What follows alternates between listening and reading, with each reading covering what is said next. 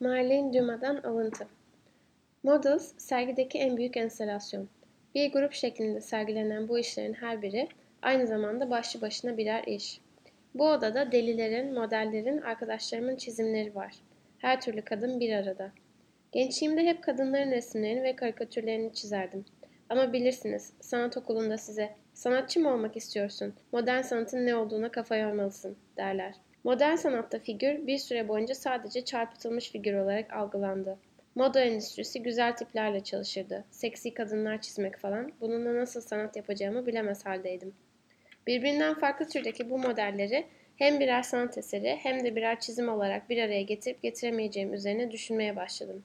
İnsanların tek tek kim olduğunu ayırt etmek isterseniz Pino Bausch'u ve Yoko Ono'yu görebilirsiniz. Man Ray'i görebilirsiniz ya da Picasso'nun kızı Paloma Picasso'yu. Ayrıca Brigitte Bardot da burada ki ben hem erkeksi hem de kadınsı yanlara sahip tiplere her zaman ilgi duymuşumdur. Hani bazen kadın mı yoksa erkek mi olduğundan emin olamazsınız ya. Tıpkı bir İran halısında olduğu gibi her seferinde oraya pek yakışmayan, uygunsuz düşen bir şey de eklerim. Mesela işte burada bir yılan var.